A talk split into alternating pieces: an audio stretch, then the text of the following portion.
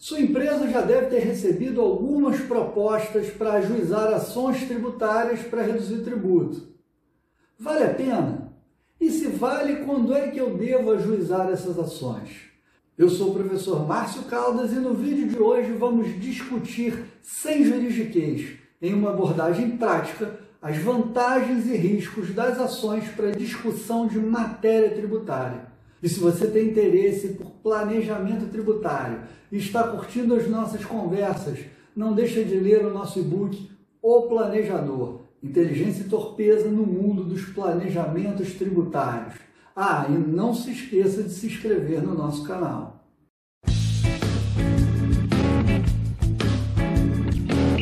As ações tributárias quase sempre discutem a possível inconstitucionalidade de algum aspecto do tributo cobrado.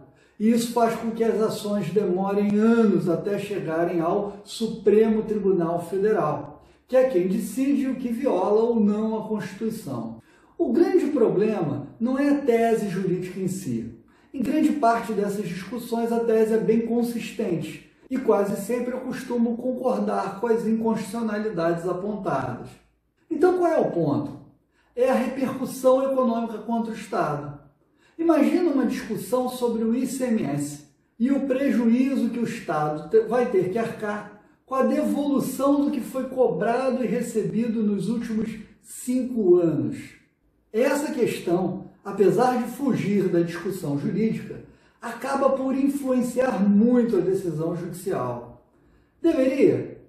Se a justiça fosse realmente cega e analisasse apenas quem tem razão, certamente não. Mas nós estamos no mundo real e no Brasil. Então, muitas vezes, você vai ouvir e até ler que as decisões judiciais também têm um aspecto político e econômico. Então, saímos perdendo. Só que nos últimos anos, o Supremo Tribunal Federal tem se valido de uma estratégia jurídica da qual pessoalmente eu tenho sérias críticas, mas que aqui não vem o caso, que é a modulação dos efeitos da decisão judicial.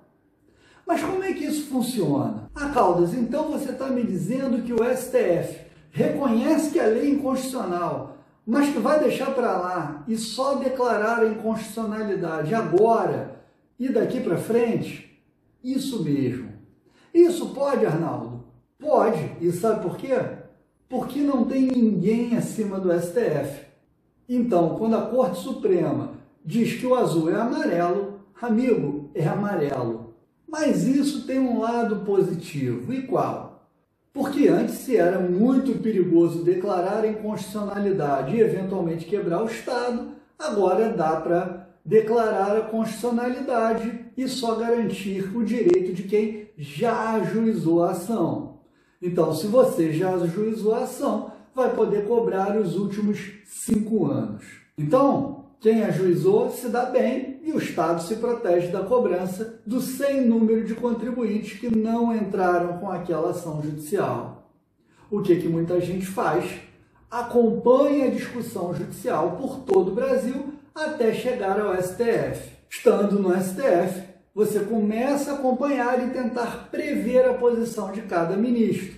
E antes da decisão final, se entender que a decisão pode favorecer o contribuinte, você corre e ajuiza a ação para evitar ser apanhado pela tal da modulação dos efeitos que eu te expliquei aqui agora há pouco. Mas é fácil prever a decisão? Bom, essa eu deixo para você, que mesmo não sendo jurista, lê as notícias de jornal. Te espero na nossa próxima conversa sobre planejamento tributário. Um grande abraço.